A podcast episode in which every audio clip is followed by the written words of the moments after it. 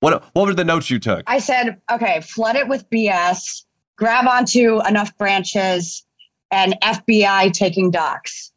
this is you're ripping my shit off. I know, man. This is the problem. You gave it to for, to me for free. You should have like uh, come to me with a contract in advance. You probably could have gotten 150 bucks for that advice. Ah, damn it! Is that what it pays right now? Yeah, a, a, a quick yeah. session. Uh, Yeah, I would say. I should have been. I should have been good Um, about this.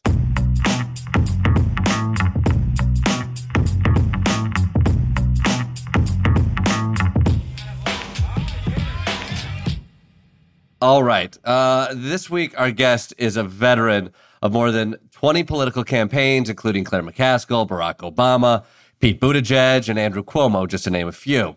She's helping elect people at almost every level of politics, from local to presidential. And her book, detailing her insider's view of U.S. politics, Any Given Tuesday, a political love story, is available now wherever you get your books. Lis Smith, how is that love story going? Welcome. like every love story, it is incredibly tortured and complicated, but very passionate, I would say. Um, and Very thank, passionate. thank you for having me. Yes, and, and unfortunately, Governor Kasich is not joining us right now. But the good news is, you get to talk to me, and you don't, you won't be derailed by any Bono name drop references or archaic legislation that he's still holding on to as a as an answer and justification for credibility. It'll just be a normal conversation conversation between normal people. That well, that's good. But I have to. Can I tell a story about John Kasich? And I feel bad because he's not able to respond. But um, this is not the first time that John Kasich has refused to be in my presence. And um, again, I'm I apologize, Governor Kasich. I have immense respect for you, but I do feel like I need to tell this story. The last time that I was in your presence was at the uh, Columbus Dispatch editorial board meeting with Ted Strickland.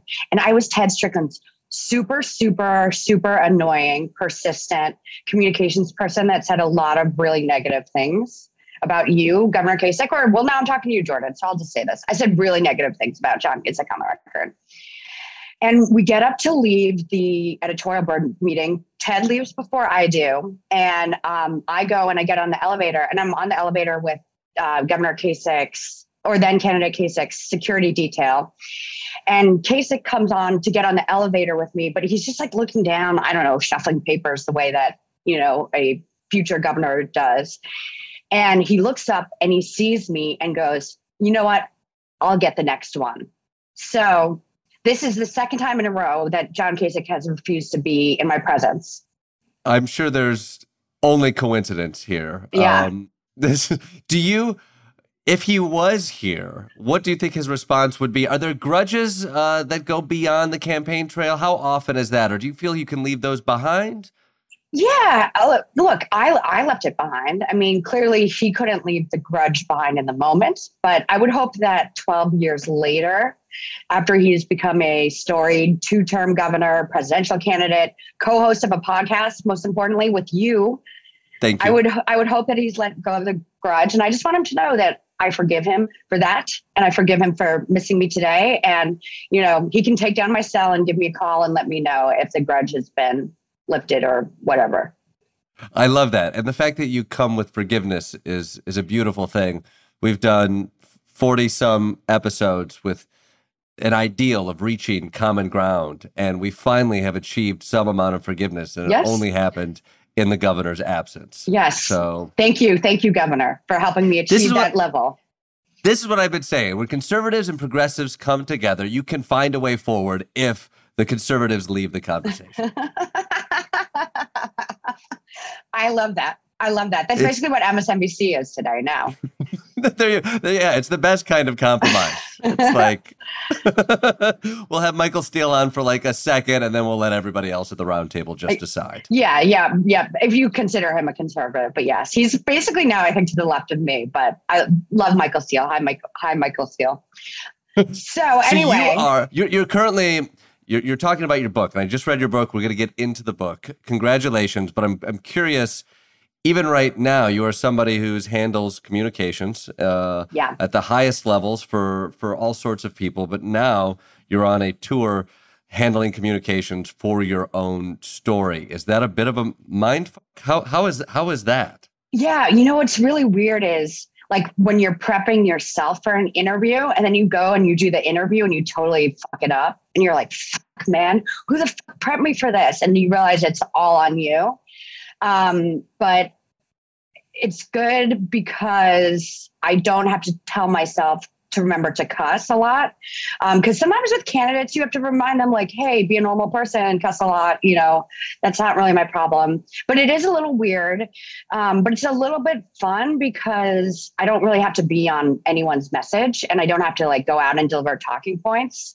Um, and that makes life a lot easier when you don't have to like go and spin and this is just a book about my life and my book's pretty honest so it's fun um, and most of it has been fun i would say but it is a bit uh, of a mind it is a little mind fucky yeah you become your own boss mm-hmm. you, you in terms of the swearing you mentioned in the book using it advantageously like within interviews correct you would give yourself one curse word to show uh, uh, humanity yet respect in the space? Is, yeah. is that a tactical decision? And I notice you've already sworn perhaps six times here. So is that a lack of respect or is it a tactical move? I think you started out by saying mind and like once this is the thing is once you trigger me like i like i just go off i go off. So now i've got to limit it i'm going to cut back. But um you know it's also for me i like to do a strategic cuss word in an interview also to see how the person responds.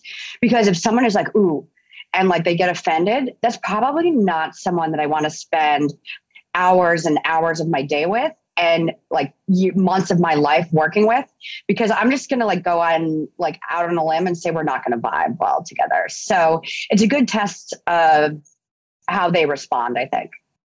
And I, you even said that tactically. The fact that I swore first in some ways means I'm opening up the the the, the rules of this conversation that we can swear. Is that uh, is that something, especially when you're working with people who are more buttoned up, have a potentially a lot to lose in a political office? How do you coach them moving through spaces like that, where perhaps an interviewer is going to be more casual than you want them to be?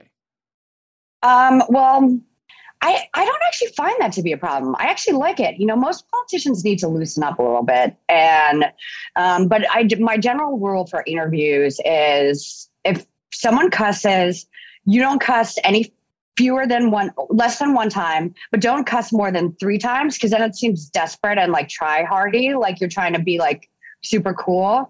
And I think it's okay for people like me to cuss multiple times. But if you're a politician, probably just like keep it to uh, three tops. Yeah.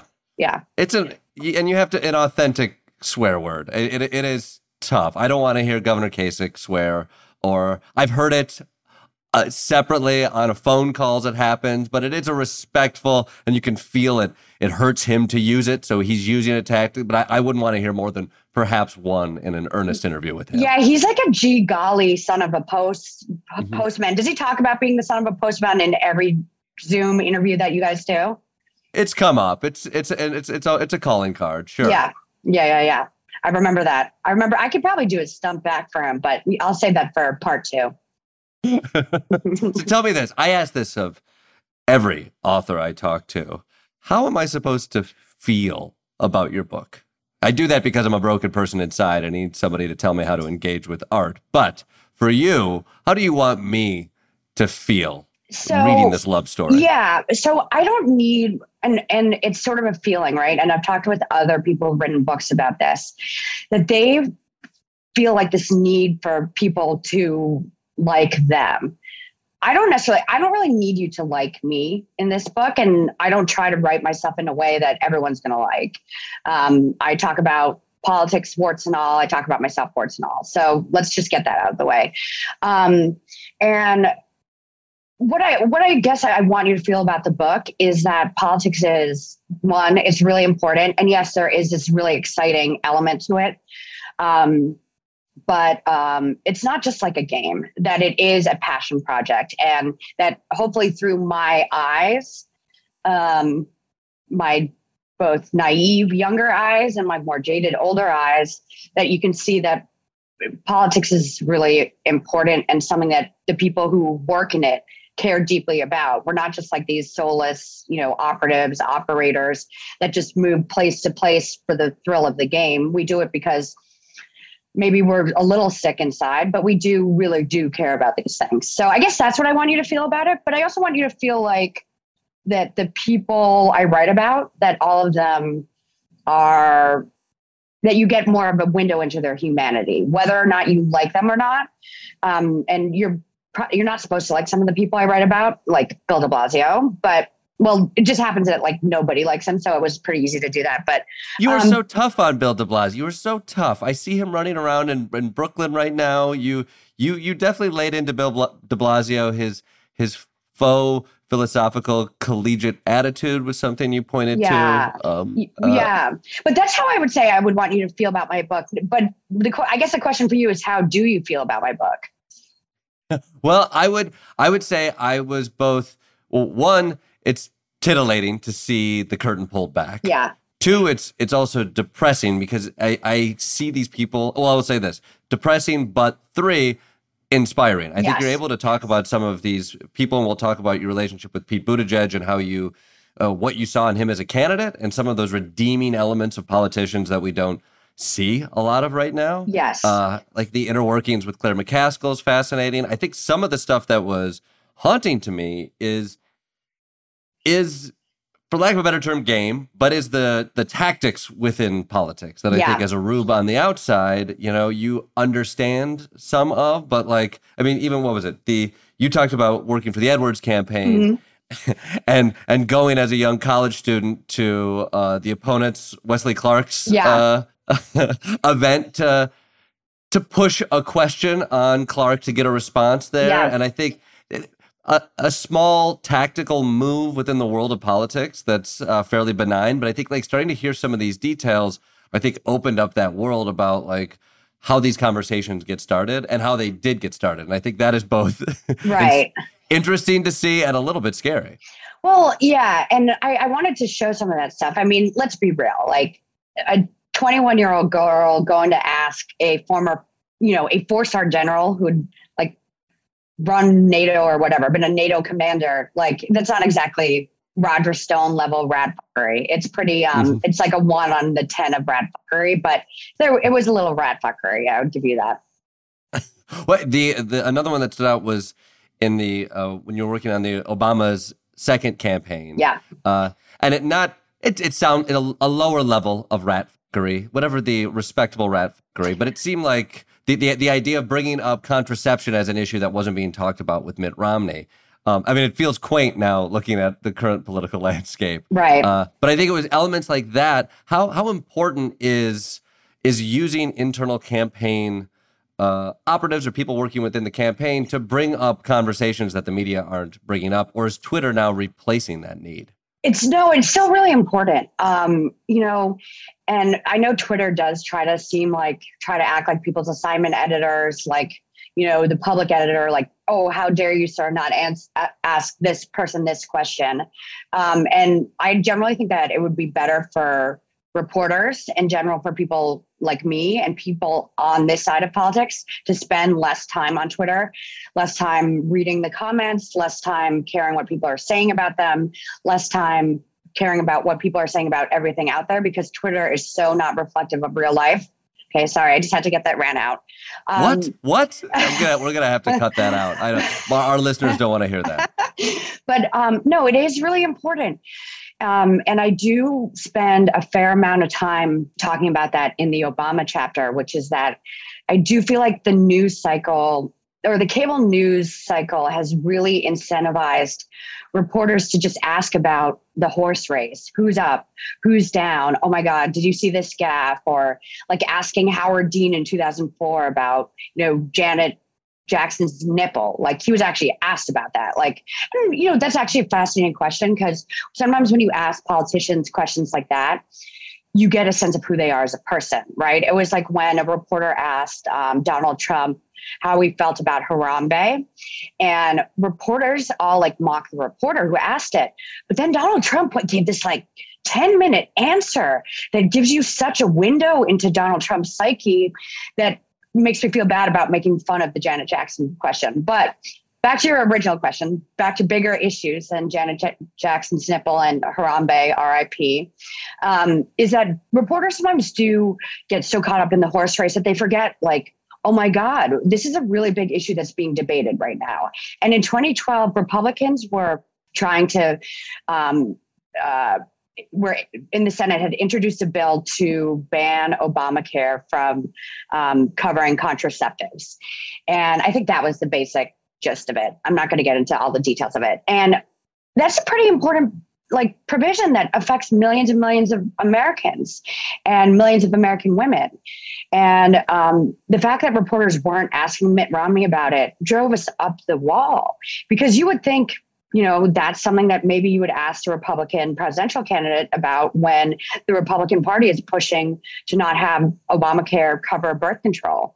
Um, and it went, it go to it, you know, in the book, I go through how it was then actually a local reporter that got a last minute interview with Mitt Romney who I happened to be friends with because I'd watched Monday Night Football with him. And he was the one who finally got Mitt Romney on the record on this issue. And the Romney campaign completely bungled it. But it is important because I sometimes think that you get caught up on the hamster wheel of politics, right? The rat race. And you do lo- lose sight of the things that, wow, okay, uh, this poll doesn't really affect someone's life. Like what affects someone's life is this policy that I'm not asking about because, you know, my at MSNBC that it might be not be on the news or Fox or whatever, but that's a sh- that really matters, and that's why people like me work in politics, and it's why people who work in the news should want to cover politics. It's because it impacts people's lives. Where, how how how do you find out what the shit that really matters is? Where, where do you go? I know, like, I, Twitter obviously is a thing that is is a, is a, a creation of a false uh, irate uh, world that kind of populates with their own angry opinions. We understand what it is, but it feels like the easiest thing to take the temperature of. Uh, you know, if you're bouncing around on a campaign, how do you get better intel? Um, so, a few, well, a few different ways. Obviously, there's traditional paid research, right, where you can do polls and focus groups, and those are interesting. I, I, I, do like watching focus groups because they go like a level deeper than polls. You know, polls will tell you, okay, this issue polls at this is the number one issue for Iowans, um, but it, then in a focus group, you get really deeper like people's feelings like why is this number one issue for them? Why does this cause them anxiety? And so you can learn more about that. But um, you know this is why you have campaign staff field staff who are always on the ground. And because um, then they can report back if an issue is like percolating at the doors or on the phones with voters. Um, so you get it from field organizers staff on the ground. But if you're like a good politician, you're someone that's out in the community every day and talking to people, and you just feel the waves of public sentiment moving on different things. And um, sometimes it can move pretty quickly. Like I, I, I, I was on the New York mayoral. I did do it. Um, I, I did uh, help out a super PAC, but I was on the on the ground on the New York mayoral. But just using this as an example, like in the course of two weeks or three weeks, you just saw the ground shift so quickly from the number one issue for New Yorkers being COVID recovery, right? Because New York had been shut down forever, and you know we'd all been stuck in our small apartments there, and it went from that to crime, like like that. Um, and you know, if you're not of course, there are tons of polls done about the New York mayoral, but if you're not seeing the polls, then how else would you know that? You have to be out talking to voters. So it's a mixture of different things like that, um, and less of like what's on cable news and what's on Twitter. What, what's what's your diet of cable news and Twitter? Um, Twitter is a lot, mostly right now, t- to be honest. Like when you're promoting a book, a lot of it is just retweeting mentions of your book. Um, to keep your publishers happy. Hi, HarperCollins. Um, my uh, my diet of cable news is pretty light. Um, I it's it's heavier right now because I'm doing so many interviews, and I try to keep up with like what you know people are talking about on air because like for instance right after i do this interview i'm going to go tape an inter- interview with fox news but when i do watch cable news i try to flip between the three um, cnn msnbc and fox news and then i watch new york one a lot um, because i it, like i I in my book I write not just about politics I write a lot about the media because I'm very fascinated in the media. And even though I don't work in it, I find it fascinating to see what they cover, what they, who they cover, and why. And I want to sort of um, demystify that for people as well. But it's sort of like a varied diet. I don't know. What's yours? Do you have a cable news diet? Oh, I mean, I, I wish it were more regimented. Uh, it's, you know, when I was working more daily on the Daily Show and the shows I had afterwards, I was I was glued to it at night. When I was doing a show, I was watching all of the Fox night shows, and then when that show yeah. ended, I I stopped because it was a it was a hateful diet and was not making me a better person. Um, yeah. I tr- I tried to go mostly just to uh, just to written sources, you know, online for most of that stuff and leave the cable out of it. But it's still fun to hear what those conversations are. Right. We'll be right back. And now back to the show. I guess I'm curious. You're doing a Fox interview right after this, yeah. and I think you're in, in your book. You talk a lot about the media apparatus. You sure. you are forward facing, interacting with them consistently uh, in your job over these past 20 years. I'm curious what uh, what are you trying to dispel about how Fox viewers see the media, and then when talking to perhaps a more progressive uh, television show, what would you want to dispel as far as the way they see it? Oh my God. Okay, so I think one of my topics with Fox in my next interview is trust in the media. So this is this can actually like sort of be prep for it. Mm-hmm. Um, let's do it. Let's do it. Okay, so who are you talking to? Let me let me. Who do I need to prep okay. as? It's Howard Kurtz with um, reliable. He's he was the old host of Reliable Sources on CNN. He does media buzz yep. now, so he's the media reporter. And okay, we're gonna Howard, and he's he's more of a moderate Fox guy in yeah, some ways. Yes. Right, right. Mm-hmm. There's no Hannity in him. Um, and we're going to be talking about how um, trust in the media is fall, falling. And it's been low among conservatives for a while, but now it's also among liberals. And so we're going to talk about that as one of the topics. And, and, so you know that you know that going into it, and in your mind, what is a successful conversation around that idea? Well, you know what? You scheduled this interview at the last minute, so I haven't yet. I haven't yet decided that. But I think, but I do think one thing that I want to talk about is why p- liberals do have less trust in the media. Because I th- and I think it's true is, um, it's really hard when you see like Donald Trump put on the same like sort of eh, like on the same pedestal as other politicians, you know, and sort of that he should be held to a completely different set of standards than other people. You know what I mean? I'm trying to think of how to say it, right? But like, mm-hmm. um, he should no, he should be held to the same standards. But if we held him to the same standards, the media would just go out and say this guy is a complete criminally inclined madman.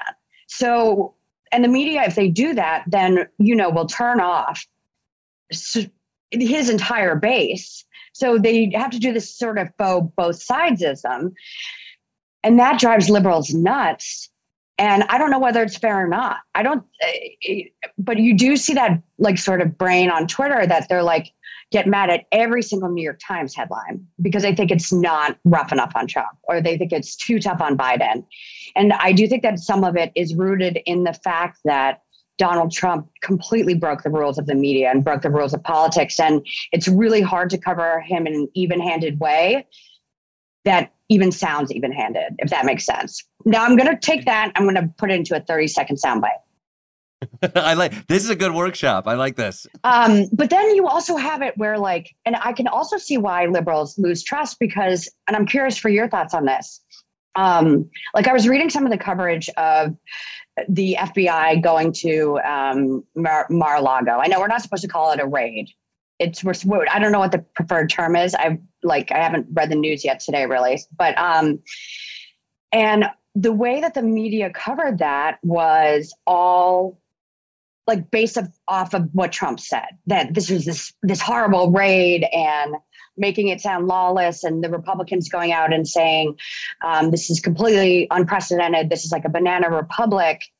Um, and the media just ran wild with that spin. And why are, why are they even giving Kevin McCarthy and these people a platform to say things like that? Um, you know Merrick Garland is is acting extrajudiciously. That's a very difficult word, and that the um, FBI should be defunded. So that's maybe another reason why liberals um, are losing trust in the media because they are giving a platform to these people and letting Donald Trump, who is not exactly known for his his history of being truthful, to pre-spin this and set the narrative before we even know what's going on.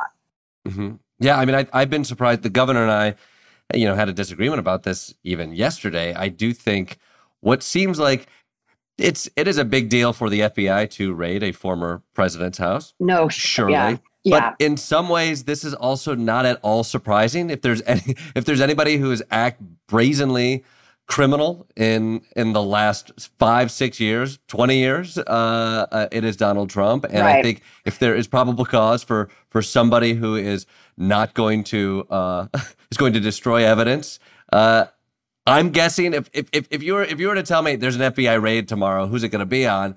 It's probably the guy I'm going to guess it's going to be on. And and yet the conversation is is so quickly taken a hold of by the Kevin McCarthy's and the response to this right. and what that means and the counteraction to something before even understanding what it was that happened. That again, we're moving away from a potential criminality by Donald Trump to a faux criminality by uh, a justice system. See, exactly. Oh my God. So now that's, see, that's the point. Why aren't we talking about the bigger issue here, the underlying thing? Like, like the FBI, hello, just didn't just show up there to like, um, I don't know, eat undercooked steak or whatever they serve there.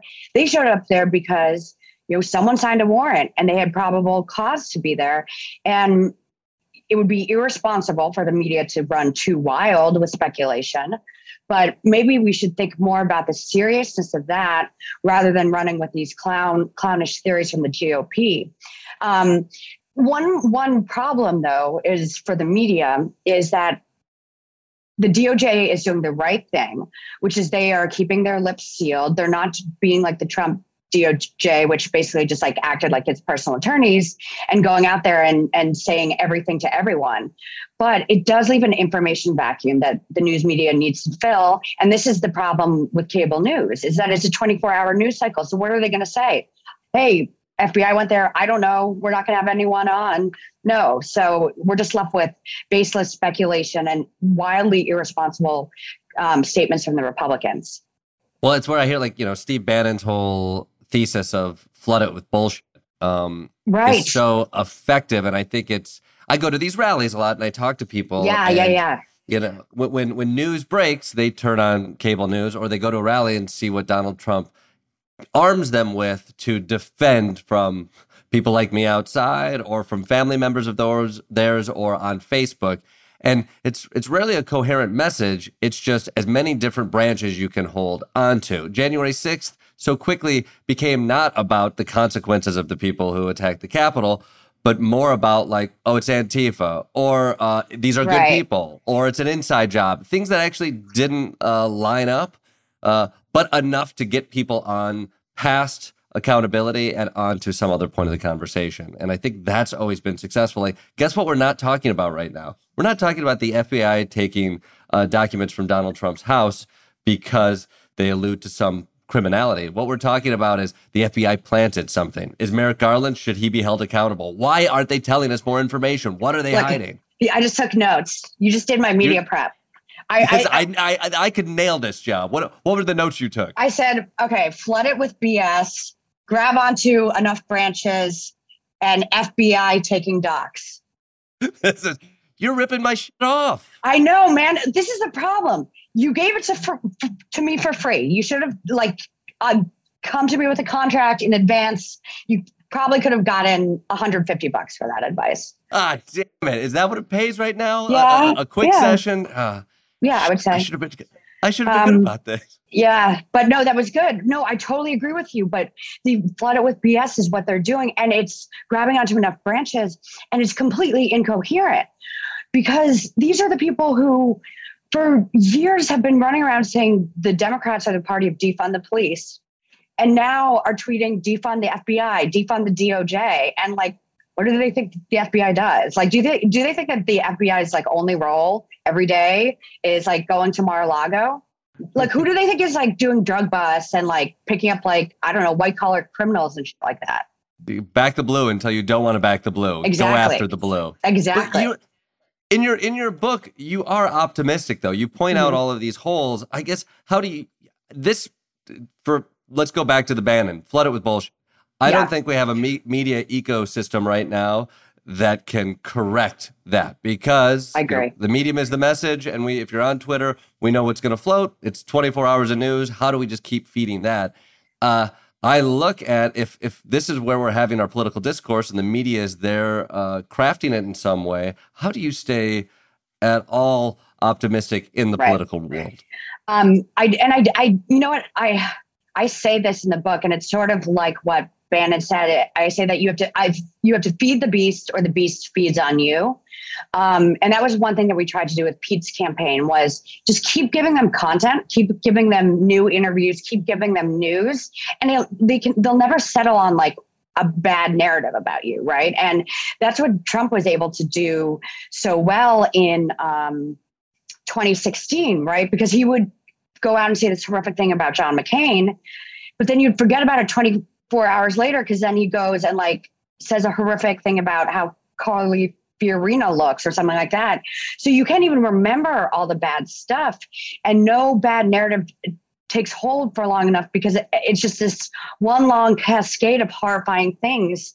Um, but so how I stay optimistic among one long cas- cascade of horrifying things is um, because I do, there are really good people in this very tough business. Um, you know, in a business that on one end you have a Donald Trump, you do have people like Pete Buttigieg, and um, that is easily the most earnest part of my book. You know, I he did bring out sort of this earnest side of me and i think he brings out the good in everyone around him and that's the type of public servant that we want. He's someone who is eminently decent service oriented and like really cares about people. And as mayor like really cared about the impacts that his everyday actions had on people both good and bad. And um you know he's working i know just like crazy hours at, at dot running around dealing with problems that are like you know caused by so many things outside of his control. Um things like with the supply chain like with all you know the airlines all of that. But um you know he's someone who cares really deeply about the impact that his his work has on people not just about like glorifying himself. And that's those are the politicians that we need to find more of. Um, the people for whom politics is not about them not about the tv hits they get not about you know how good a photograph is of them you know in the new york times but about is what they're doing making everyone else's lives better um, is what they're doing making your life better my life better you know my friend's roommate's life better. Um, it's going to sound weird without the context but um, that's what really matters. Yeah i know. But that's what that's what matters is people who view it not just as a vehicle for self-promotion. And you see it every day especially with the people like ted cruz like the marco marco rubios. You can't tell me that those guys are in this for bettering the lives of other people. Ted cruz is just in it to like post and get on fox news and you know go on his podcast and pontificate and say things that you everyone knows that he doesn't even believe. So we need fewer Ted Cruz's, more Pete Buttigieg's, and there are a lot of great younger stars, I think, in the Democratic Party that we should be lifting up and who have that sort of attitude. Well, I, I want to get into some of those too. Yeah. I, I, have a question for you, for our listeners. You're you were you were the senior communications director on the Buttigieg campaign. Is that is Yes. that your official Yeah. title? So- senior advisor, yeah. Senior. So you're you're, you're helping craft this message for an unknown candidate who became such a, a national figure so quickly. I will say. I remember my introduction to Pete Buttigieg in a very unique way is watching these these viral videos of somebody being incredibly articulate and compassionate in a moment really cut through. Right. Uh, and e- even my little progressive circle that I'm in, I was surprised how quickly something like that uh, traveled.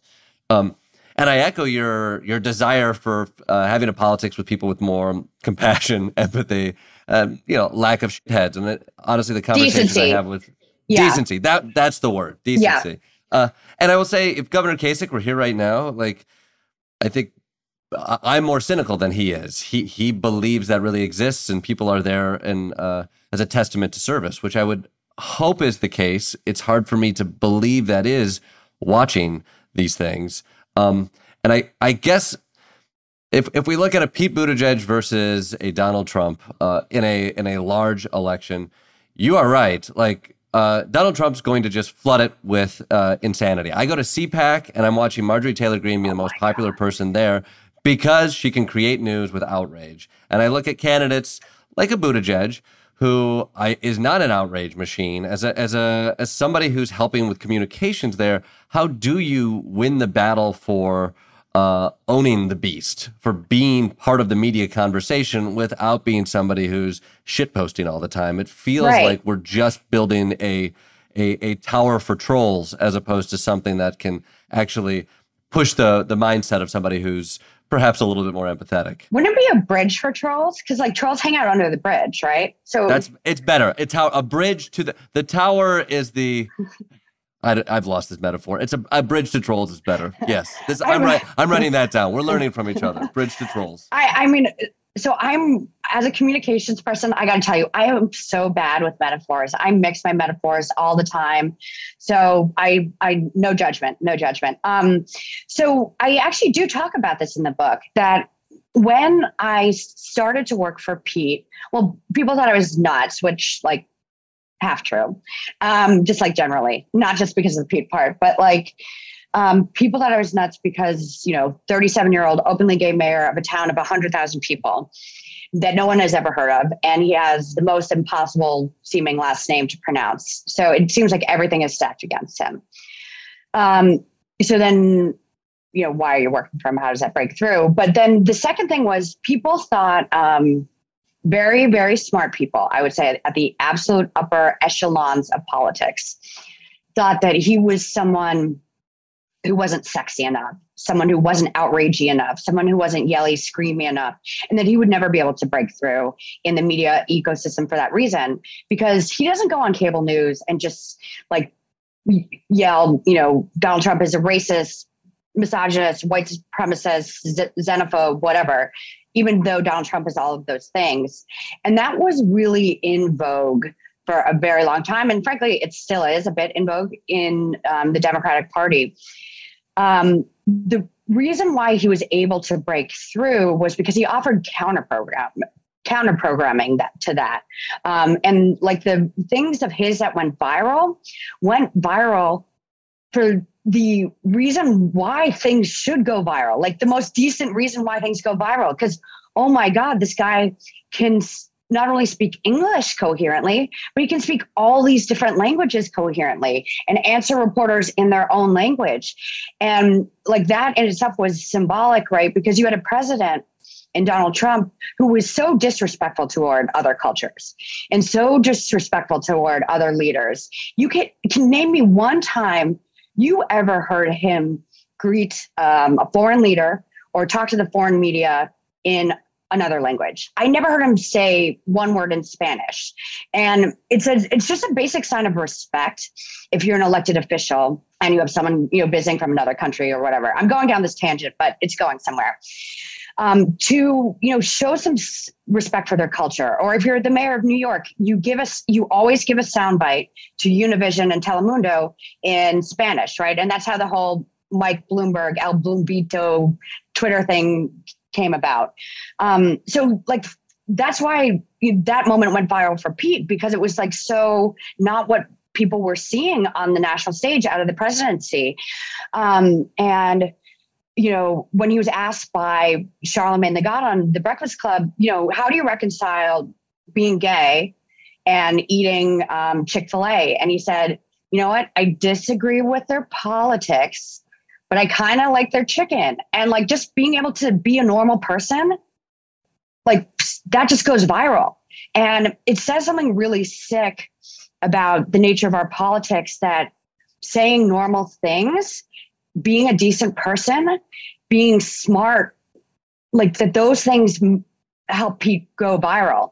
And I think it speaks to a hunger that we don't always tap into either in politics and certainly not in the media, which is a hunger for thoughtfulness, a hunger for decency, a hunger for respect, and not just this hunger for these for hate and trolls and um, performative outrage. And um, Pete's candidacy, more so than anything I've seen, helped prove that.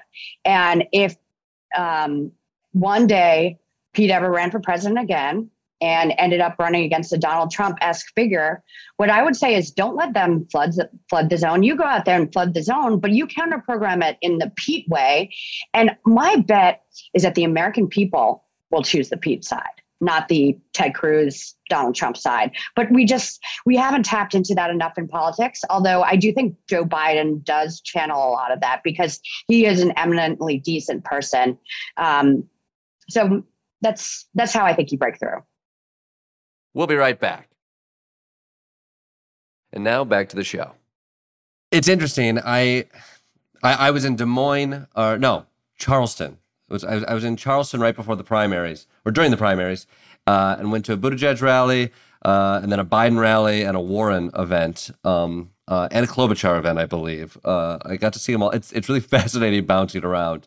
Uh, and I saw, I went to the Buttigieg rally and it was really beautifully put together. People were excited. I sort of, I felt like the energy at a Buttigieg rally was uh, all the volunteers all felt like the the smart kids from high school who like put together all of the after school programs. Like it was everybody was like well put together. It felt like you were walking into an after school event run by the smart seniors who like don't drink and are all all just really gonna make this thing sing. No, no offense no offense. You, you got You got most of that right. Okay, you, you got a lot of that right. We we all had strong, you know, type A valedictorian energy to us, myself yep. included. But I do drink. I want I want that to be known. I believe you drink. I believe I believe you're the one cool person who drinks, and everybody else there respects the fact that you drink. That's a choice that you make, but they think it's more important to make sure that everything goes off without a hitch and has a good time. I I uh, think that is a fairly spot on assessment of our campaign. Yes it felt I was like, oh, this, but like young 30s put together energy, who clearly like a generation of people also who are like, can we handle this and, put together something professional? And then I walked down the street to the Biden uh, event, and and God bless, it was tough. It was in a gym. It was it was low energy. It was uh, Joe was a little bit tired, and it it it. It, it didn't look great. It didn't look great for the the Biden campaign. But guess what? The Biden campaign wins that and and goes off running there. And so I look at this and I I I, I agree with you, but I wonder if the is the system made? Does the system want uh, a campaign run like uh, what Buttigieg promises, or somebody who is young and with that energy? Uh, is is are we set up to accept that as a a legitimate counterforce to whatever Republicans put up, or or like how do we explain what happens with Biden? So it was legitimate enough for Iowans to, you know, make him to for him to win Iowa. It was mm-hmm. legitimate mm-hmm. enough for him to come in a bit, this closest second place in New Hampshire primary history. Was it enough for him to win the presidency? No, it might have been. It might have been too early. It might have um, been too much, too early. Um, but I also think we have to keep in mind what the electoral environment was in 2020, which is that unlike in prior years where Democrats would say, you'd go to Democrats and you'd say, okay, what's your number one issue? And they'd say healthcare or jobs or um, public safety. You would go to Democrats in 2019 and 2020, and I'm sure you talked to them their number one issue across the board was who can beat Donald Trump. That's all like that's what they cared about. And so for all those hours, all of us spent talking about you know our various policy plans, voters' number one priority was just playing pundit essentially. And the pundit take from voters was that the safest choice was the former two-term vice president that he was the most comfortable candidate for them, you know. And I think someone on the Biden campaign described it like in a positive way. And I want to make clear I'm using this in a positive way that he was sort of the comfortable old shoe in that election. Like if you're, you just wanted to slip your feet into it. And I sort of agree with that, that you knew what you were getting into with Joe Biden. And, um, you know, he had been senator for so long. He had been uh, eight year vice president. And there was a comfort factor with him. And Democrats wanted that comfort factor. And he delivered, he won. And I think he was probably the best candidate we could have put up that year. And I'm saying that knowing that I worked for Pete Buttigieg. So that electoral environment was very unique in that sense. Um, and we have to sort of take it year by year, election cycle by election cycle, because, you know, 2024, 2028 could be completely different, um, completely different environments. And I hope we get back to a, a place where it's not just about, wow, we have to stop this existential threat in the Republican Party from winning again and make it more about like the stuff we were talking about before, the American people, and less about these personalities that, um, you know, unfortunately dominate our politics sometimes. If, if Trump runs again, is that just the same election all over again? I mean, it, it seems like I, yeah. I, would say in some ways it's a gift to the, the Democrats. Is it's yeah. it's an issue they know how to run on and gets people out to vote. I think it is the same election all over again. Um, and man, it, it makes me feel really bad for people who are going to be turning 18 that year. And that's their first election. Like, because one, I'm voting for Joe Biden is going to be great for re-election. I'm excited to vote for Joe Biden for re-election. He is really. Do you hope he runs? Do you hope he runs again, or would yeah, you? Prefer, yeah, I, I absolutely. I absolutely think he should. And I mean, after the last two weeks that he's had, the I, I I would like the media to stop asking that question of Democrats. And I understand that Democrats have given some fodder for that question, right? Um, by saying, oh, you know, I'm not going to get to that question right now or whatever. And like, if you are a Senate candidate in a red state running right now, the last thing you need to be doing is talking about any national Democrat not named like Joe Manchin. If you're running in a red state, tie yourself to Joe Manchin, just like hug him to death. But no, you don't want to talk about any other national Democrats. So I understand that. But like the media's obsession with this question, how many times do they have to ask me this? Like, why does anyone even care? Do they think I'm like, I'm like texting with Joe Biden, being like, hey, Joe, any word on 2024? No, I have no like inside insight onto this. I have the same insight as everyone else. And I do think he should run. But I think that like for the sake of, you know, eight future 18 year olds, I really hope Donald Trump doesn't run because it would be nice to have a more dynamic election and not just have a you know a redo of 2020 and i think it would be nice for really everyone if we could sort of turn the page on donald trump because he to my mind has brought out the worst in american politics and the worst in the american people. I i think the media keeps asking that question especially on the left. I do think age is a real issue and we don't want to be ageist within this but it's it's it's no big secret. We look to the people in power, and they're all they're all way up there, uh, and have a hard time talking about important things like technology or what the world's going to look like in forty years. And I feel like progressives have a hard time asking the question because of fears of ageism of is he too old? And so the nice way of saying it, I think it's it's progressive quote, code in the media of do you think he should run again to be like, dear Lord, are we going to have an 80 year old in office right now? Come on, everybody. There's got to be a 35 year old out there who's really, who knows how to use an iPhone, who can speak coherently.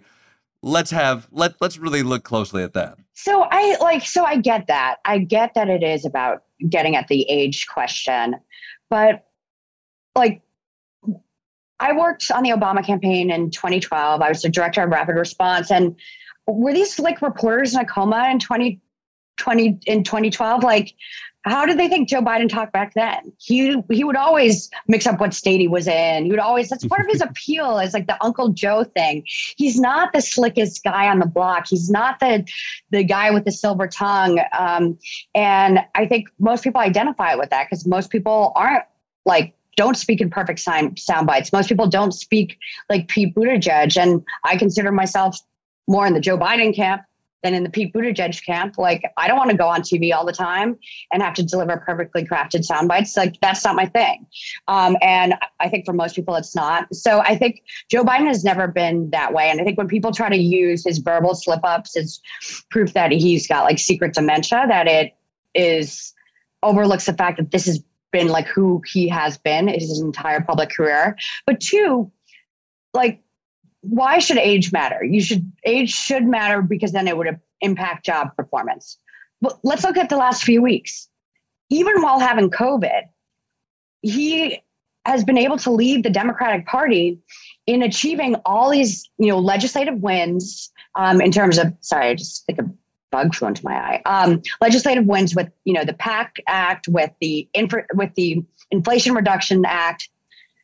That one always gets me because IRA stands for like so many different things, but um, but with the PACT, with IRA, um, with killing the leader of Al Qaeda um, and you can't tell me that be, just because he's 76 years old that he shouldn't be president because if if what matters is actually your job performance and not the superficial stuff his job performance has been pretty lights out and impressive the last few weeks. Yeah. I mean i, I do wonder if if what matters is the superficial stuff in some ways right how how how are if, if we look actually if we look back i want to if we loop it around to you correct me if I'm wrong. You you fell in love with politics early on, watching The War Room, yeah, the the world around politics, and in your book you describe your first love as John Edwards. Your first political political love as John Edwards. But part of the way you talk about him was the the charisma and the vibe around somebody like that. And so you look back at what you, a politically active uh, college student, saw in a a politician back then. What do you think?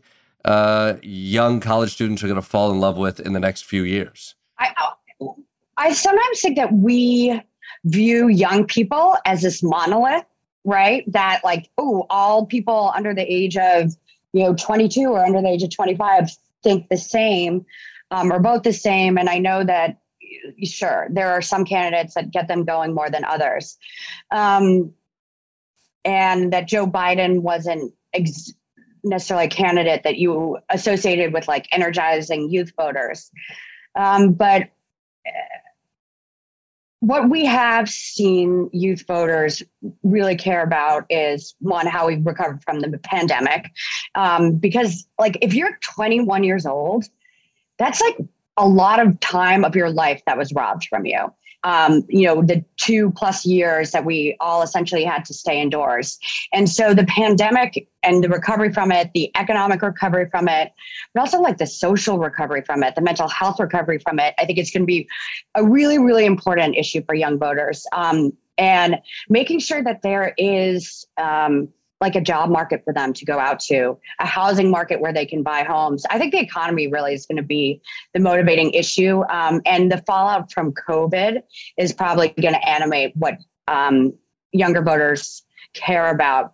But the thing about the fallout from COVID is that it's we're only beginning to see it. I the long term effects of, of this are are just going to be enormous in impact and frankly tragic in terms of educational impact, mental health impact, economic impact, social impact, all that. So um, that's sort of a depressing answer, but I do think that a lot of that is going to motivate how voters, how younger voters vote. And it's the candidate who can imagine a better future for them, one where they see life like actually being pleasant and um, life actually being one where they can make a good living buy a good house, raise a family, not have to turn on cable news and have a panic attack every day. Um, and how that it looks more specifically, I'm not going to, we won't know until a year, two years from now. Mm-hmm. If you take the successes the Democratic Party has had, uh, and specifically the White House has had in the last couple weeks, uh, are they getting the right message out? Um, yes. Although you know what is, you know what is a bizarre thing, right? Because everyone on Twitter, all the leftists, all the Dems on Twitter are going, we're going nuts over the FBI going to Mar-a-Lago. But and saying, you like, yes, the day we've finally been waiting for, it's it's arrived. But then they don't realize, like, dude, this is stepping on the good news. Like, no one is gonna vote on an FBI visit raid, whatever the term you want to use is. Like that's, you know, no, that's not going to animate anyone to vote. It's not going to change anyone's minds about Donald Trump because, you know, either you think he's a criminal or you think he's Jesus Christ, and there's pretty much like no, you know, in between there. But what what will motivate people to vote is if they do learn about what was in the IRA, if they do learn that um, it was Democrats, not Republicans, who are standing up for our veterans who, you know, suffered traumatic injuries because of, you know, uh, being near these burn pits abroad. Um, so the FBI raid did have that sort of unfortunate effect of stepping on it, but we do have an opportunity to pivot, I think, back to talking about these issues. And look, the the president hasn't even signed our IRA IRA into law yet. So we've got a, plenty of opportunity to do that. And I think it's really smart um, of Democrats to be talking about those things and not be talking about the FBI raid.